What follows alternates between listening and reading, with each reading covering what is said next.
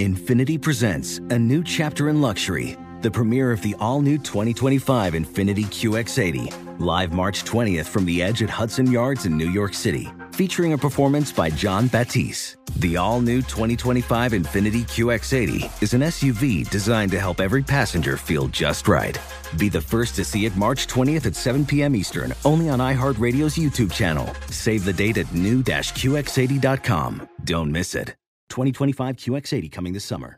Pause for a big thank you to our partner making today's program possible. Managing your diabetes just got easier. The powerful new Dexcom G7 lets you see your glucose numbers on your compatible watch and phone without finger sticks. Amazing. And because Dexcom G7 is the most accurate CGM system, you can be confident in your food, your exercise, and medication decisions. All those decisions can lead to big results, like more time in range and a lower A1C. Get started at Dexcom.com. Dexcom data on file 2023. If your glucose alerts and readings from the G7 do not match symptoms or expectations, use a blood glucose meter to make diabetes treatment decisions. For a list of compatible devices, visit Dexcom.com/compatibility. Thanks, Dexcom, for being our partner. Residents at Brightview Senior Living Communities enjoy enhanced possibilities, independence, and choice.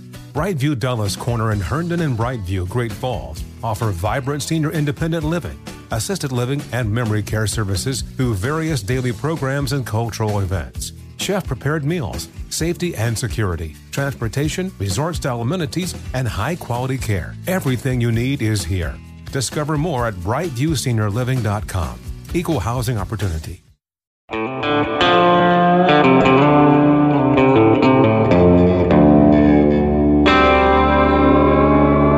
Body Bags with Joseph Scott Morgan.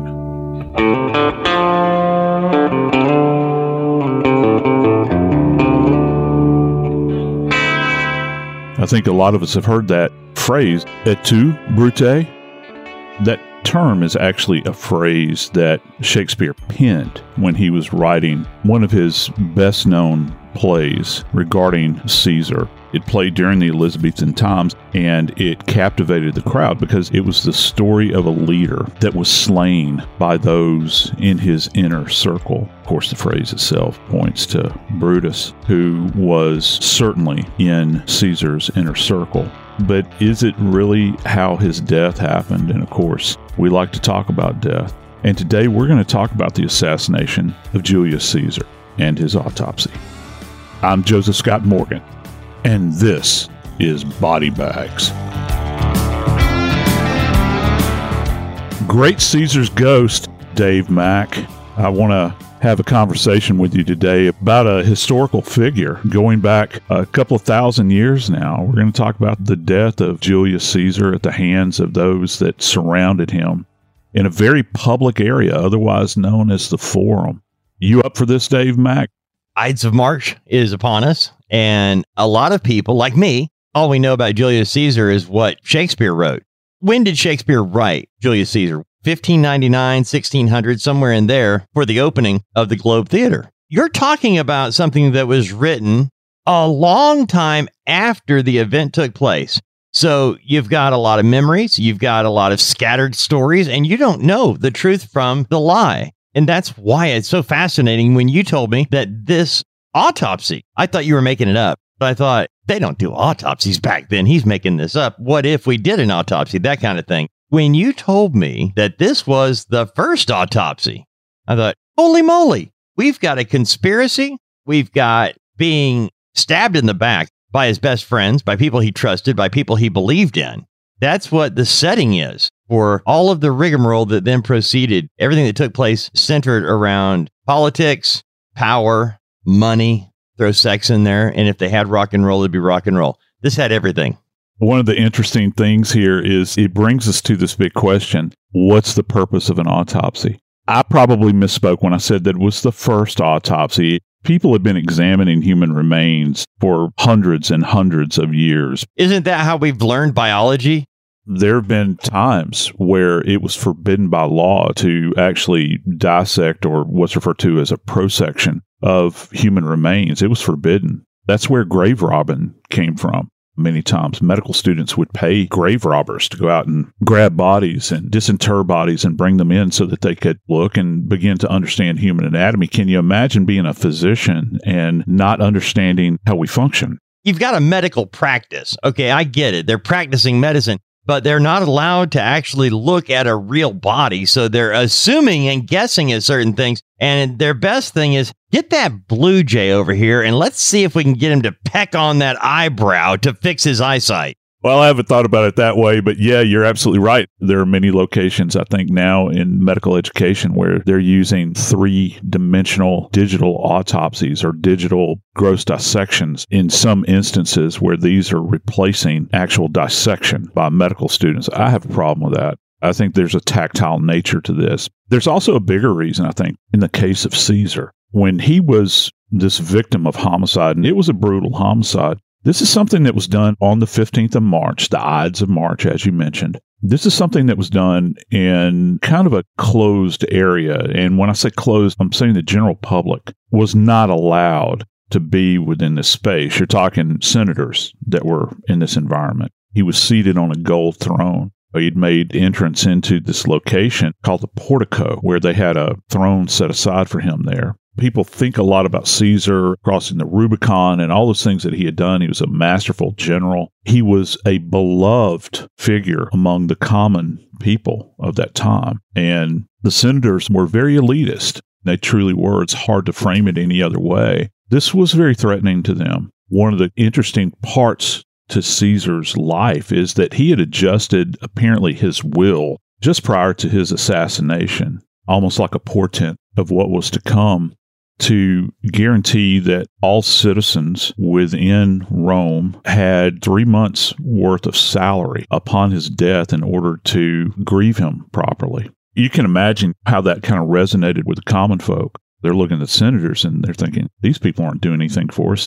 Here we have our supreme leader that even upon his death, he's going to leave us money. He had a real common touch, apparently. So when they did this autopsy, the purpose of this, I think, and we can explore this further, but the purpose of this was to demonstrate, first off, that Caesar was dead, because they didn't have mass media, obviously. Many people would not believe that he was dead. They had to confirm that he was, in fact, dead. And then, to kick it up a notch, it was done in such a manner that the public were made aware of how horrendous this attack was when he was set upon by these people that were occupying the space in the Senate that day. An amazing conspiracy that went into taking out one of the most beloved leaders at the time in the world. It wasn't like Rome was an island off to itself. It was a big part of what was taking place around the world. Everybody knew Julius Caesar. The Roman expansion had not occurred to the point where we finally know it at its peak. But it was, from a Western perspective, it was a world that had people from the former Persian Empire that were part of it, and you had people as far away as where modern-day France is. He had made his name by going out with his armies and defeating what they refer to as barbarians and keeping the hordes at bay, if you will. That was part of his entry into the Pantheon. He achieved almost a godlike status through his actions as a general. He was known, and the fact that this was done in such a public way was really bold upon the people that were conspiring to do this.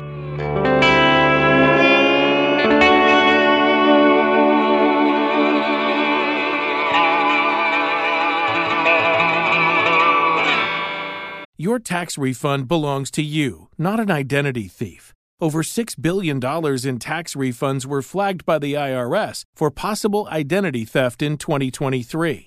If you're in a bind this tax season, LifeLock can help. LifeLock monitors and alerts you to identity threats you may miss on your own, even if you're careful with your personal information. And if you do become the victim of tax-related identity fraud, LifeLock has U.S.-based restoration specialists ready to help solve your identity theft issues. Plus, all LifeLock plans are backed by the $1 Million Protection Package, meaning LifeLock will reimburse you up to the limits of your plan if you lose money due to identity theft. Let LifeLock help you protect your financial information so all you have to worry about is what to do with your tax refund. Go to LifeLock.com/iHeart and save up to 25% your first year. That's 25% off at LifeLock.com/iHeart. Identity theft protection starts here. Witness the dawning of a new era in automotive luxury with a reveal unlike any other, as Infiniti presents a new chapter in luxury, the premiere of the all-new 2025 Infiniti QX80. Join us March 20th live from the Edge at Hudson Yards in New York City, featuring an unforgettable performance by Grammy and Academy Award-winning singer, songwriter, and composer, Jon Batiste. The all-new Infiniti QX80 is unlike any luxury SUV you've ever seen. Smart enough to anticipate your needs, even before you do. Every line, curve, and detail was thoughtfully crafted so everything for every passenger feels just right. Don't miss it. Mark your calendars and be the first to see it March 20th at 7 p.m. Eastern, only on iHeartRadio's YouTube channel. Save the date at new-qx80.com.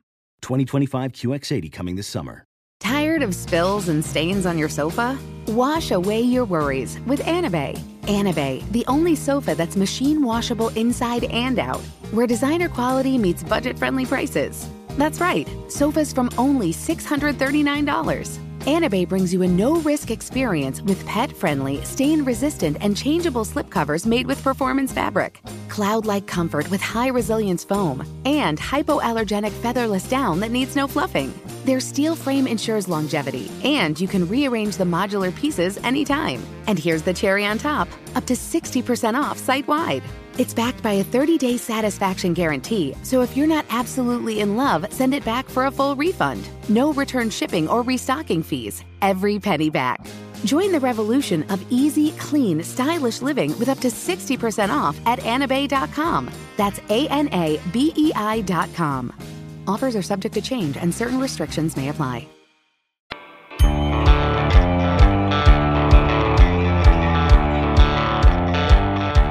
You have these areas in your life where you don't necessarily believe any harm can come to you. But Caesar had been warned. He had been warned in the days leading up to this fatal attack. Beware the Ides of March, which is actually the 15th of March. He was told that great harm was going to come to him. As a matter of fact, it is told that his wife had troubling nightmares in the immediate nights preceding his death, and he had gone to some lengths to try to reassure her that he was going to be okay. There were people that were begging him not to go to the Senate, so it was in the air. It was floating about. How is it possible for this many people to keep a secret? Have you ever shared something with someone and you want to keep it hush-hush, and then all of a sudden you get wind of it?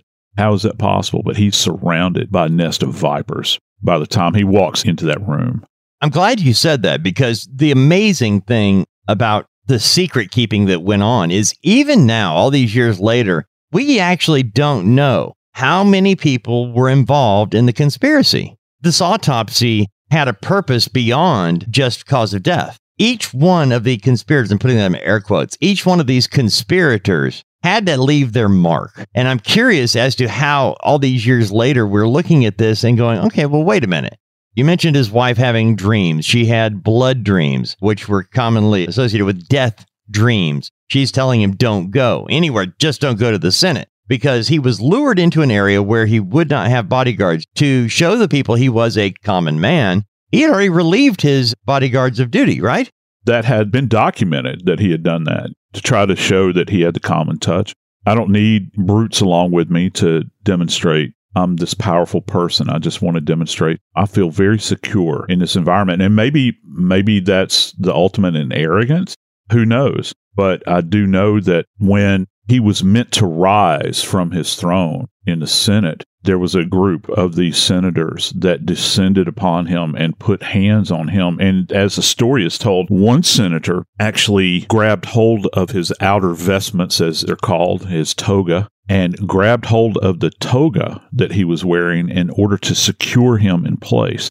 Forensically, when you're looking at an environment where you have this dynamic movement that's going on, particularly when you're talking about edged weapons, because he was stabbed, you have to be able to corral this individual, hold them in place, and guarantee that they cannot escape. you would have not just have had a group of attackers. It is alleged that there would have been a peripheral group that were acting almost like an outer defense ring to keep him contained in that small space so that the attackers could do their worst at that point in time. And it all initiates with one senator grabbing hold of his toga. He's defenseless at that point in time. He was also overpowered. Depending on which historical documents one looks at, we know that there was only one Julius Caesar, and the people he trusted, the closest ones to him, were part of the conspiracy. He had maybe 60 to 70 senators. Each one of them had a different agenda. Some were kind of playing lookout to make sure that Julius Caesar didn't get any help. And as you mentioned, using the toga to hold him down. And my question, though, is we know that he was stabbed 23 times.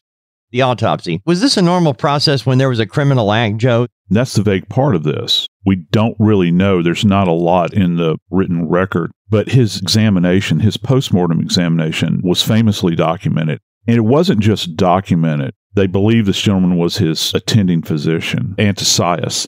They had physicians, and the physicians back then had a true understanding of human anatomy. You move forward in history, though, and some of that knowledge was lost. The ancients possessed it. They didn't necessarily have a problem with examining bodies, I don't think, and trying to understand form and function. As we move through history, suddenly it's frowned upon to dissect human remains. But back then, they would have had an understanding, this idea of a pathologist who studies disease, and then you kick it up another level to where they're studying fatal trauma. It wasn't like this, but it was a physician. Antistius was his name, and he conducted the autopsy. An interesting little turn here is that what we understand, Caesar lay where he fell. They approximate for about 3 hours, Dave. That means that you would have had a lot of postmortem changes that were taking place. He would have not been in full rigor mortis, but he would have been stiff. Postmortem lividity, which we've talked about extensively on Body Bags, settling of blood would have occurred. We have to understand that his toga, these sorts of things in the undergarment, they didn't just walk around nude with a toga thrown on them. They did have undergarments that they would wear. All the clothing would have probably have still remained intact. It is told that senators actually fled. There's 200 known senators that were there. Of course, not all of them are in on the assassination. Interestingly, Caesar had actually expanded the size of the Senate in order to represent more people. So you had slaves there, you had secretaries, you had aides. We don't know how many of those were there. They fled out, and the conspirators allegedly, with him lying there, were going to try to explain themselves. And suddenly, the whole thing went sideways. You mentioned that he expanded it. There were over 600 senators at the time this happened, only 200 to 300 actually there. When I was looking at this, Joe, they were talking about 60 to 70 involved in the actual conspiracy, and they all had different roles. And that actually makes a good point. If there were, say, 200 active senators, that you would have to have a number of other senators involved in the conspiracy that were able to hold them back until the deed was done. When somebody is stabbed that many times, Joe, and they're laying there, as you said, for hours, does the blood just keep pouring out until there is no more blood, or does it stop at some point? It will stop. You'll have the seepage that takes place initially because it is a liquid. I've alluded to this before, but viscosity goes to thickness. So one of the reasons that blood remains a viscous liquid or thick is because it's moving through our body. But once that movement begins to cease and blood begins to settle, it begins to separate. There's kind of a coagulation that goes on, and it becomes very thick. From those initial insults to the body, yeah, he would have been pumping out blood, certainly from those while his heart was still going. And then he would have fallen to the floor. There would have been seepage from those immediate areas where the stab wounds took place. But after a period of time, it would have ceased. And so the slaves, I think maybe 3 to 4, actually came into this area 3 hours later and gathered his remains and took him back to his apartments. It's there that Antistius went in and conducted his examination. It's really quite fascinating. What was the physician's purpose in this? Did he take it upon himself to say, I'm going to do a postmortem examination on Caesar's remains, and I'm going to determine what happened? And this is what's fascinating about this. Guess what he may have been trying to achieve? A sequencing of wounds, a sequencing of injuries. And you've got so many eyes on this thing, people that are not part of the conspiracy. And if he can establish a sequence it can actually establish whose hand was in the actual death. Who thrust that dagger forward? Dagger implies double-edged. So this is a very destructive instrument. You're not just cutting on one side. You've got now two sharp edges that are going into the body. And it was not uncommon for people to walk around with a dagger in their belt. It's not necessarily because you're afraid you're going to be robbed. They had utility. You could peel fruit with them, or you could chop things up. You could cut rope. You could probably crack open oysters. Oysters were part of the diet back then. Dagger would have been very well suited to that because it's got a double edge on it. But they could be used for defense. And so you wouldn't necessarily know that someone had a dagger, but they could reach inside their cloak and pull this thing out and deploy it. This sequencing is very key here, because what Antistius determined was this. Though Caesar was stabbed so many times, 23, there was only one of these, Dave, that was actually fatal. If you think about your left shoulder blade and kind of move up your shoulder blade till you're near your spine, I think people forget that we have ribs on our posterior as well as our anterior, so they kind of wrap around. Between his first and second rib posteriorly, the dagger entered, and this dagger probably was in the range of about 7 to 8 inches. It makes it concealable. It's not like a standard dagger that like a Roman soldier would have carried. It's a little bit shorter, but it would have been buried in his back, and it passes between that intercostal space, the meaty muscle area between the ribs. Based upon the autopsy results, it would seem that his aorta may have been clipped, and the aorta is the big vessel that comes off of the heart. They think that it may have been clipped, or his lung may have been clipped, or maybe both. It would have been an unusual injury, because most of the time when we see insults like this, where you got penetrative events, whether it's a gunshot wound or stab wound, those are going to come in from the front or anteriorly. Here, this is coming from the back, which is fascinating to me. But you mentioned the blood loss. Does that mean that the doctor could have ruled his death due to blood loss? I'm so glad you asked this. This is a fancy word that doctors use. It's called exsanguination, and it merely means to bleed out. When Antistius would have opened, if he did in fact open, there's no guarantee that he opened Caesar's body. The autopsy merely means that he did a postmortem exam. If he did open the chest cavity, what he would have been greeted by, Caesar's lungs would have been literally floating in blood. And we refer to this as pleural effusion. When you bleed out internally in your chest in particular, the lungs are going to be awash in blood because there's not enough holes, if you will, defects, for the blood to pour out. So it's contained in that environment. It would have been literally floating. He would have understood enough about human physiology and certainly trauma, I would think, to understand that there's something internally going on here. Something has been nicked. A vessel has been nicked, and he would have bled out in this environment. Aortic injuries are not the most survivable, but you can have people that will survive chest injuries like this if you can get them to the doctor so that they can open up the chest cavity and drain blood out. That's not something that would have been done here. First off, they didn't have the wherewithal at that moment in time. They left his body there. He apparently had died pretty quickly. There was no signs of life by their estimation. His chest would have filled with blood. And when you open people's chest up at autopsy like this, I have been standing at the autopsy table and have been awash in blood where it pours out, dependent upon how the body has been handled and this sort of thing. And you will literally see almost like a cork in the water when you're fishing, the lungs floating in blood like this. And that's what actually led to his death.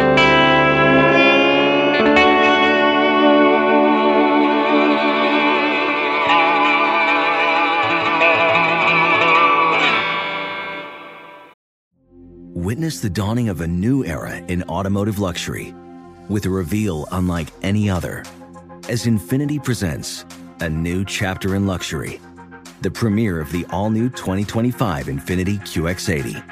Join us March 20th live from the Edge at Hudson Yards in New York City, featuring an unforgettable performance by Grammy and Academy Award-winning singer, songwriter, and composer, Jon Batiste. The all-new Infiniti QX80 is unlike any luxury SUV you've ever seen. Smart enough to anticipate your needs, even before you do. Every line, curve, and detail was thoughtfully crafted so everything for every passenger feels just right. Don't miss it. Mark your calendars and be the first to see it March 20th at 7 p.m. Eastern, only on iHeartRadio's YouTube channel. Save the date at new-qx80.com. 2025 QX80 coming this summer. Hey, Sarah, I loved that spring break vlog you posted on Zigazoo. OMG, you watched it? Yeah, it was edited so well. I think you're so talented. Social media interactions are only positive when you use Zigazoo. Zigazoo is the world's largest and safest social media network for kids. Your kids can upload their content and see what their friends are up to. With Zigazoo, they can create videos, enter to win prizes, and try out the latest dances and trends. There's no commenting, no text messaging, and everything is 100% human moderated. Plus, all community members are real, verified kids just like yours. There are no bots, trolls, or AI. Because Zigazoo is about one thing and one thing only, and that is fun. Try out Zigazoo this spring break and let your kids share your vacation blogs and best edits with their friends safely. Download the Zigazoo app today. That's Zigazoo.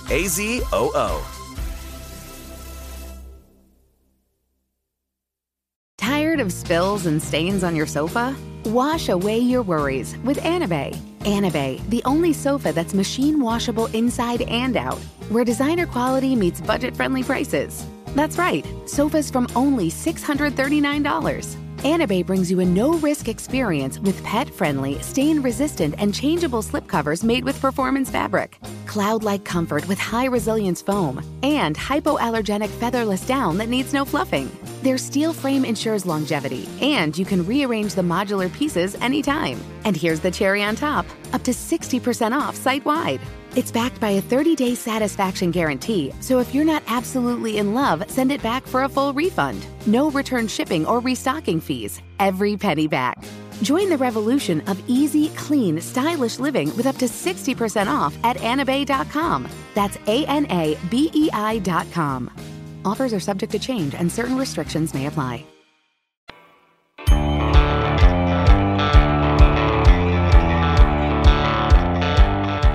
Thinking about these injuries that Caesar sustained, either these guys were not very handy with sharp instruments because you got a guy that's being held down, or maybe there was some other purpose as to why 23. I've had a hard time trying to make my way through this logically, Dave. It's because it's not logical. You would think that as a conspiracy unfolds, that each person has a designed part of the plan. I'm going to hold his arms back. He's going to stab him. But the problem is when you get into the guilt phase, if this turns south, who's going to get blamed for this event? I'm thinking first stab, last stab, fatal stab. Surely they had to have done more than just stick him. Weren't they beating him? I mean, what did he look like when this was done? There would have been some blunt force trauma, I can only imagine. That's not really part of the record, but you have to understand that they're going to be applying direct force in addition to stab wounds. But here's something curious. There is a gentleman that was a death investigator and a criminalist, an Italian gentleman named Commander Garofano. He went to great lengths to try to reconstruct the crime scene. This location actually still stands. You can see it. It's called the Portico. I've never been there. I've always wanted to go to Italy. That's going to be on the list to get to. This is very significant in forensics, and we'll get to that in just a second. But the commander, when he went back through to assess, he also consulted with a forensic psychiatrist. His conclusion was, based upon the record that they have and the report that he had kind of gone through with us, that there was an attempt, Dave, to disfigure Caesar because the wound that we had talked about that's under the left shoulder blade, these other wounds were apparently survivable wounds, but they were horrific. He had wounds to his face and to his groin. So many times we talk about sharp force injuries in these cases on body bags. And when you have a case where disfigurement is involved, that's an indication of a lot of anger. You're trying to send a message. If I can't have you, no one else can. All these other things. We're going to make you look horrible, even in death. And then you go to this great man being the focus here. The commander and the psychiatrist believed that this was an attempt to emasculate him, this attempt to attack his manhood in a physical demonstration. That's key here because they wanted to demonstrate that they were going to be the dominant force, certainly in the ruling class in Rome, and demonstrate to everybody in the Senate. And I always come back to this with this assassination. It's one thing where you've got an individual that is, quote unquote, assassinated. But when you do it in front of a group of people, there's more to it than merely a homicide. You're demonstrating something to somebody. You're sending a message to everybody else. Where did they actually do the autopsy? We're left with him laid out on the floor. Blood has coagulated. It's a couple hours later. What do they do now? They've taken him back to the palace and to what would have been referred to as his apartments, and they would have done the autopsy there. Antistius would have spent a considerable amount of time. I can only imagine while he's doing this, he probably has a scribe with him. And this is interesting going forward to modern autopsies. One of my initial jobs in the morgue was to work as a scribe. And they still use that term. And physicians will look at you and they will say, will you scribe for me? And what that means is that the physician is covered in blood. Even today, you're covered in blood, and they will have bloody surgical gloves on. They'll have it over their arms. And many times there will be a person seated on a chair that will have a clipboard and a pen. And you have to be able to speak the physician's language now because they all have different things that they like to indicate, from measurements to organ descriptions, injury descriptions. And there's actually a scribe that sits there and they will write this stuff down. Some people record it by voice where they have a mic hanging down, which is really horrible because you pick up all the other noises in the room. I imagine Antistius there would have been barehanded. He's got blood all over him, the blood of Caesar. And he's got this person that's sitting there with him, the scribe, and he's writing all of this down as he's going through these injuries and making note of it. And he made such great notes by their standard then, he actually developed something that we use now, and that's 3D modeling. Remember how I was saying that they wanted to demonstrate that this event actually took place? They created a wax effigy of Caesar, and Antistius indicated on the wax effigy of Caesar where his injuries were. Now, that's something that we do with computers now, Dave. This was over 2,000 years ago. They created this model in wax.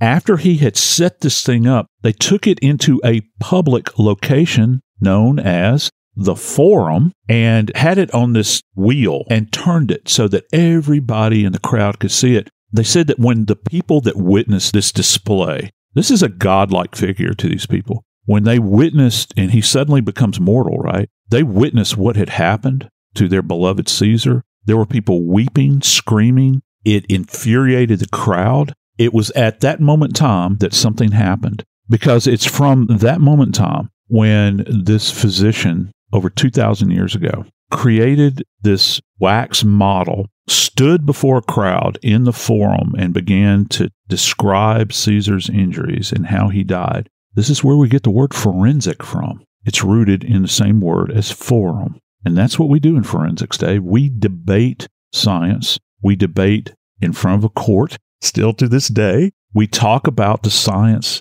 of death. This is amazing. Yeah, it is. That we've got these kinds of threads through time that lead all the way back to the death of Caesar. I would need a wax model because you describe things or I read them. And I'm not a doctor. I'm just a guy. I don't know all the terminology, and I certainly don't know what these things mean, but you show me a wax body that looks like mine, and you're showing me where these stab wounds were and what other damage was done. Now I have a good understanding of what took place and what they have done, those who did this, the conspirators. That blows me away that even to this day, I could see this exact same thing happening right now with forensic stuff that is named after this, which blows me away. It is quite amazing. And it's not like the ancients were ignorant people. And it's arrogance on our part if we dismiss them and their ability to understand and comprehend. Just because we're modern in our own context doesn't mean that we're brighter than they were. They still felt the same things that we do. They could still understand intellectually form and function. And this model itself and the presentation of it in this court-like setting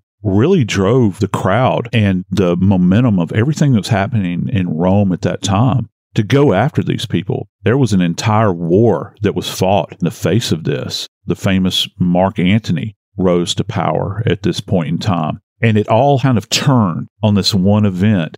And we have Antistius to thank for this, to be able to take an event that was so tragic in Roman history and their great leader that had fallen, and almost like we do with the dead today, conjure them, bring them back to life. And again, it holds true today just like it did all those years ago, where we begin and understand that we speak for those that can no longer speak for themselves. I'm Joseph Scott Morgan, and this is Body Bags.